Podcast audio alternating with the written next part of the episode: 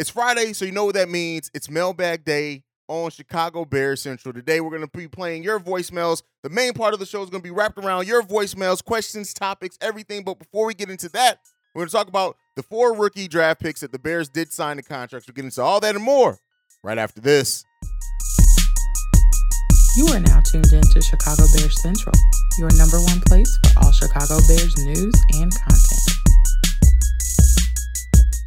All right, Bears fans, welcome to another episode of Chicago Bears Central, your number one spot for everything Chicago Bears related. And we're about to get into it. If you want to follow me, you can do so at CEO Haize, at CEO H A I Z E. If you want to follow the show, you can do so at Chi Bears Central on every social media platform. But let's jump into it. So the Bears have signed four of their rookie draft picks to four-year contracts. This is Noah Sewell, uh, Terell Smith, uh, and defensive tackle Travis Bell and safety Kendall Williamson. So that's kind of leaves some of the other picks, but they've signed those those players to four year um, four year contracts. So listen, they're going to be here. They're going to develop. Especially Noah, I really look at uh, uh, being a high level development piece when it's all said and done. And I really can't wait to see what he looks like here in the Bears uniform and what he ends up turning into. So that's what we got. It's good that the Bears are making some movement there. The rookie mini camp starts today, so be expecting to hear a lot of news come out about the rookies, how they fared, kind of thoughts from Ryan Poles, from the coaching staff, things like that. We're going to see what they need to work on, all that type of stuff to really get an idea of how they expect these players to fit in. On top of that, we know that the uh, the Bears have also announced 14 uh, undrafted rookie free agents that are signed with the team that, that are going to be also in this rookie minicamp. The Bears are taking a look at a lot of players in this minicamp, and it should be a fun one for the players as well as the coaching staff as they really lay the groundwork for players that may be a big part of the Bears' future for a very long time in regards to the undrafted free agents. A lot of the drafted free agents, we already know that they have those factored in as far as long term pieces for the Chicago Bears. But that's it. Nothing too long, nothing too intricate. I wanted to get into the mailbag as quick as possible. We got five voicemails uh, today, so we're going to get into the first one from the 770 right now. Hey, hey. Yeah, I, I got a hot take now after watching that, that, that pick from uh, Roschon Johnson personally. I believe he's better than uh the the whole premise of Bijan.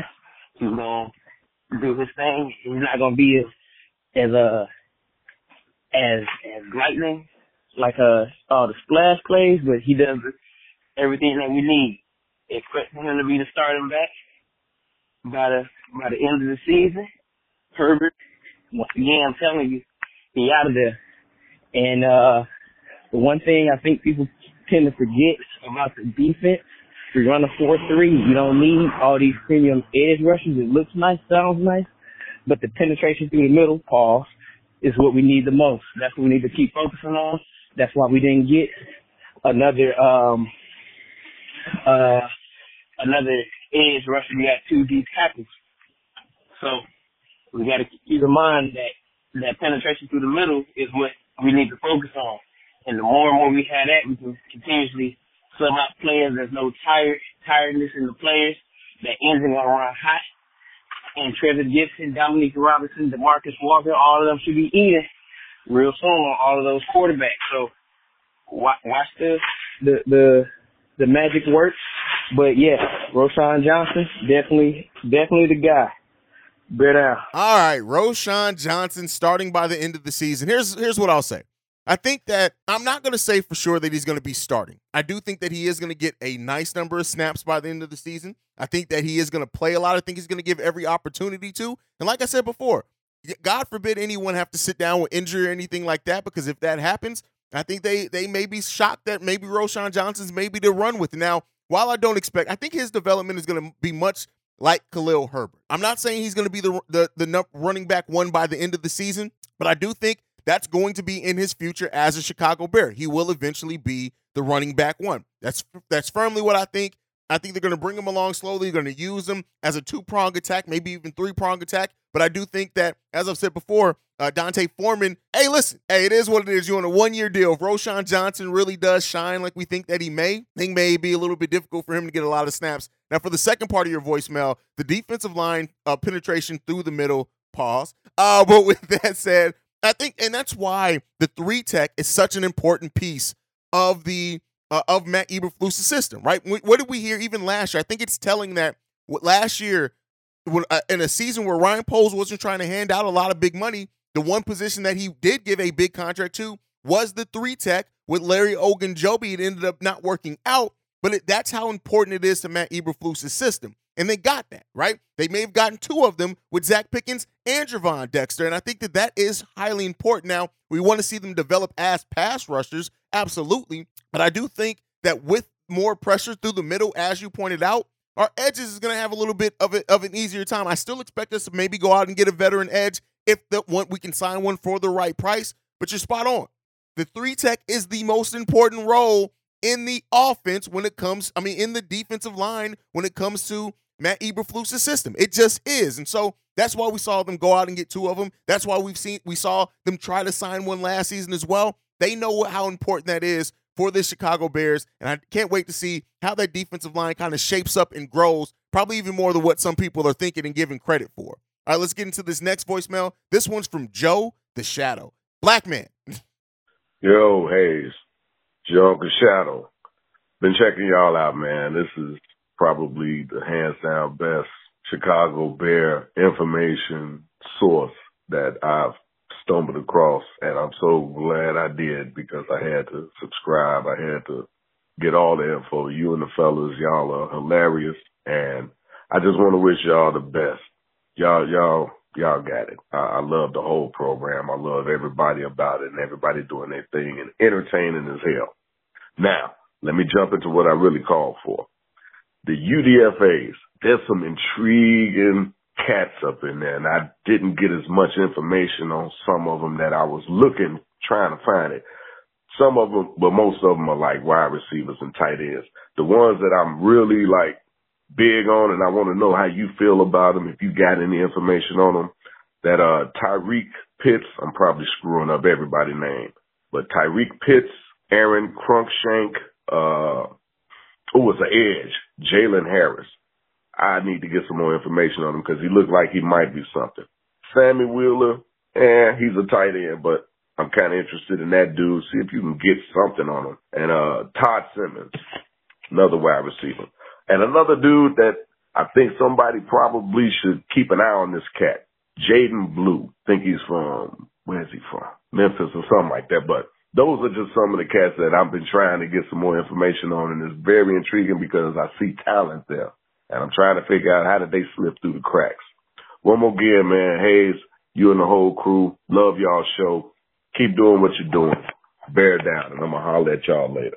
First of all, I want to thank you for just giving us the love, man, and and and and and, and saying that we are your, your favorite spot for uh, Bears news. That's what we aim to be. I say it at the top of every daily episode. Your number one spot for everything Chicago Bears related, and I mean that. When we came and brought this channel together, we wanted to be the voice of the fans. We didn't want to give that stuffy kind of commentary that that's too dressed up. Like, yeah, we make some mistakes here. Yeah, we may quote some things wrong, but we will always come back and be like, hey, we, we got that a little bit wrong. But at the end of the day, it's this, right? And not quote some things wrong, get some stats wrong sometimes. But at the end of the day, we're all Bears fans, first and foremost.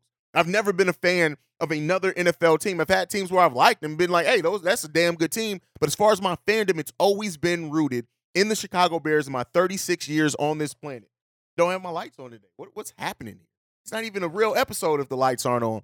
But um, so yeah, we thank you, and, and that means the world to us. And I speak for C Dub, speak for Bobby, speak for Stevo, because that's what we want this channel to be. There are a lot of technical channels. There are a lot of great Chicago Bears channels, but I think the personality that we have here, the mix that we have here, the humor that we bring as well, not afraid to just get a little silly at times and just have some fun. That's really what this channel is built off of. And we wanted to feel like when you're talking to your friends about football. But as far as your your, your questions, as far as the um, undrafted rookies and kind of kind of the things there, um, uh, Thyrick Pitts definitely. I think more in special teams. I think a lot of these are going to be special teams more than anything first. But I'm gonna I'm gonna go to one that you you you mentioned first. The one that I do know the most about is Jalen Harris. And here's what I'll tell you on this: Jalen Harris is going to have every opportunity to make this team, and he very well may push some of the edges that we already have. Now, he may he may eventually be moved to the practice squad, so do not be surprised if you eventually see that. Right?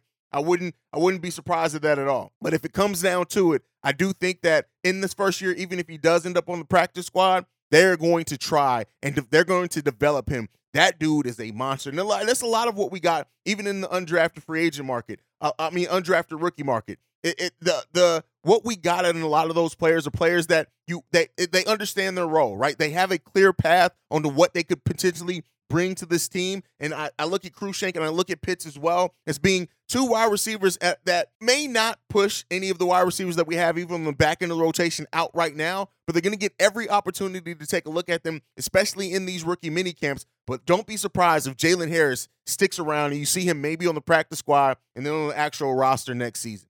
All right, let's get into this next voicemail. This one's from the 773. Easy, easy money. This draft was one of the best drafts that I've seen in Chicago in a long time. And I'll tell you why. Think about what Ryan Poles has been doing since he came in. A lot of us was getting mad about the Jalen Carter situation and him not being able to get picked up by us. But look at the rapport we built with the Eagles. We've given them a great defensive tackle um, before with Quinn, and now we've given them another great defensive tackle um, in Jalen Carter. And I think, honestly, that should be enough that if they have any players who may be having any contractual issues and may not want to sign with the Eagles, we might now be first in line to pick up one of their star players as, you know, that time is ever permitted. Same thing with the Ravens when we gave them Roquan Smith. So I love everything that he's done in this draft. I love the reports that he's building as a new GM. I think Ryan Poles is one of the best GMs, you know, coming up. And honestly, I think that we are in prime position to be a championship team within the next three, four years, if not sooner. Who knows? All right, one of the best drafts in Chicago ever. And I'll say it's one of the most thorough, right? I, I would have to go through every draft of like the last handful of years to really be able to say if it's the best overall. And really, it's hard to say that right now. The stories of the draft are always told in hindsight, right? If you if you really look at it, it's always told in hindsight when it comes to the NFL draft because it really just comes down to how do these players develop, right? Yes, on paper we did damn good. And if these players develop and they turn into starters like a lot of us think that they will, it's it's going to be even better in the long run. We got great value at what we drafted and we got a lot of positions that high level athletes, smart football players, players that fit the system, players that fit needs.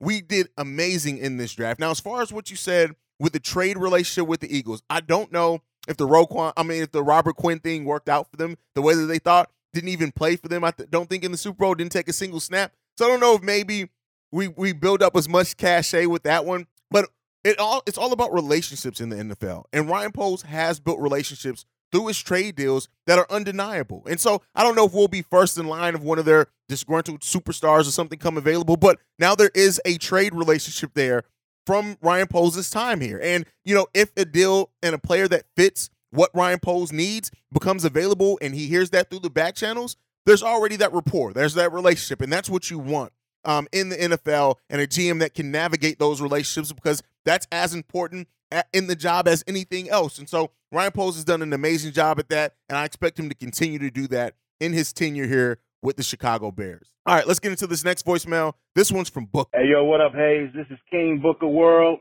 Just uh, giving you a call, man, is just say about the draft. I liked uh, a lot of what they did, um, a lot of the moves, a lot of depth pieces a lot of weapons for Justin Fields, so I think, you know, he's going to show out this year. I just find that it's kind of funny that how a lot of folks, when it comes to the uh, Gervon Dexter, they talking about his production, but fail to, to fail to mention that him and um, Carter pretty much almost had the same stats, but you know what I'm saying? I mean, that would um, defeat the narrative. You know, anything Chicago do is with a question mark. Also, there was some fool, I don't know who it was, who was giving draft um, draft grades and gave the Bears a D minus, man. I wish I knew who it was so I can uh, contact him personally so I can let him know that I got his D hanging low. All right, I just want to send a, a salute to the boys.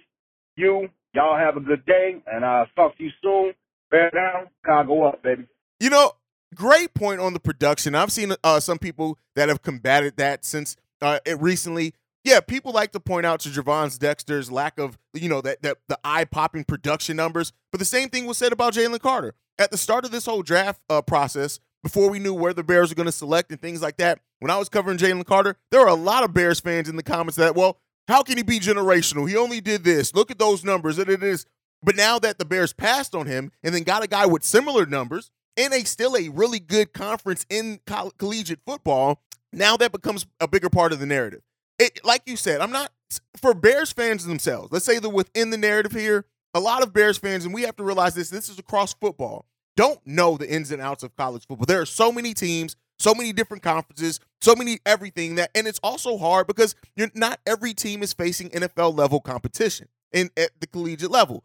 But at the end of the day, like we got a hell of a player in Gervon Dexter, and and, and yes, he doesn't have uh, projectedly the ceiling of a of a Jalen Carter, but I do think we need to also realize that hey, it's not always just about the ceiling. Not every, not all potential is realized. And because of that, Gervon Dexter, with the motor that he has, the way that he works, that work ethic, the fact that we don't have to worry about that part of it, I he's he, he's more than likely going to be maybe not a monster as far as like a, a, a, a every year Pro Bowl or something like that. He could still turn into that. That's the drafty. Everybody has the potential to be that, and you can never really progress how potential is going to work out for every single player. So yeah, the narrative doesn't fit. There are going to be some Bears fans that as soon as the Bears didn't draft who they wanted, no matter who was at that spot, we're going to break it down. The national media is going to is going to pick their guys, and until the players show up themselves in the NFL, it's always going to be that question mark around them. And and the Bears are always going to be linked to Jalen Carter now because they traded that pick. And as he progresses over his career,